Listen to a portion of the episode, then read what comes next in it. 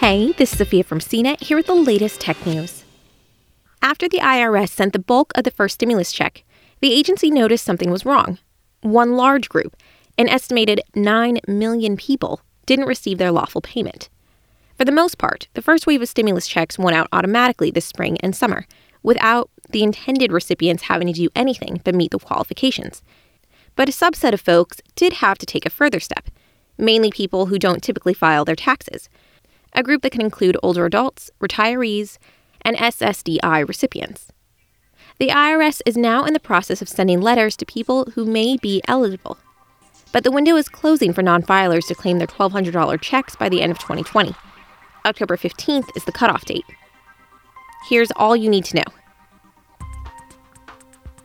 Among the 9 million the IRS started contacting last week are non filers who weren't required to file a federal tax return for 2018 and 2019 and didn't know they needed to submit an additional form with the IRS to claim a relief payment. The IRS will start sending letters, which it calls IRS Notice 1444A, around September 24th to those who may be eligible. The agency said the letter will be mailed from an IRS address. You can see a copy of the letter in English and Spanish. The IRS cautions that receiving a letter doesn't guarantee you are eligible for a payment. If you weren't required to file a federal tax return, the letter directs you to use the IRS's non filers tool, where you can provide some information to claim your payment. If you were required to file your federal taxes but didn't, the letter directs you to electronically file your 2019 tax return immediately, and then use the IRS's Get My Payment to check the status of your payment.